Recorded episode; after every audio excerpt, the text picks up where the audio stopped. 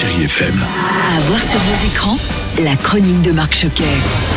Bonjour à tous. Demain, 22 avril, c'est la journée de la Terre. Une belle occasion pour parler de la série documentaire événement Les secrets des baleines sur National Geographic, produit par James Cameron et raconté par l'actrice Sigourney Weaver.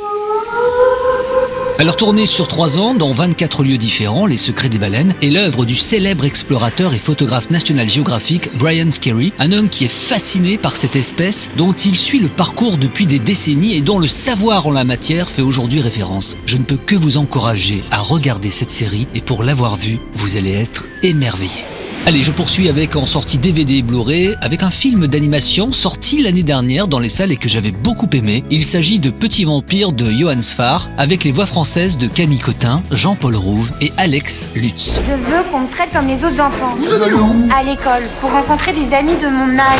Alors Petit Vampire, il vit dans un manoir hanté avec une joyeuse bande de monstres, mais il s'ennuie terriblement. Alors son rêve c'est quoi? Il veut aller à l'école pour se faire des copains de son âge et un soir il s'échappe et rencontre Michel, mais très vite leur amitié va attirer l'attention du terrifiant Gibou. Et ce n'est pas parce qu'on parle vampire que les enfants ne peuvent pas regarder, bien au contraire, c'est à partir de 6 ans et c'est, faites-moi confiance, un très joli film d'animation disponible chez Studio Canal. Merci de rester fidèle à ce podcast et puis on se retrouve bien sûr très vite sur Chéri FM et chérifm.fr. Prenez soin de vous, je vous embrasse.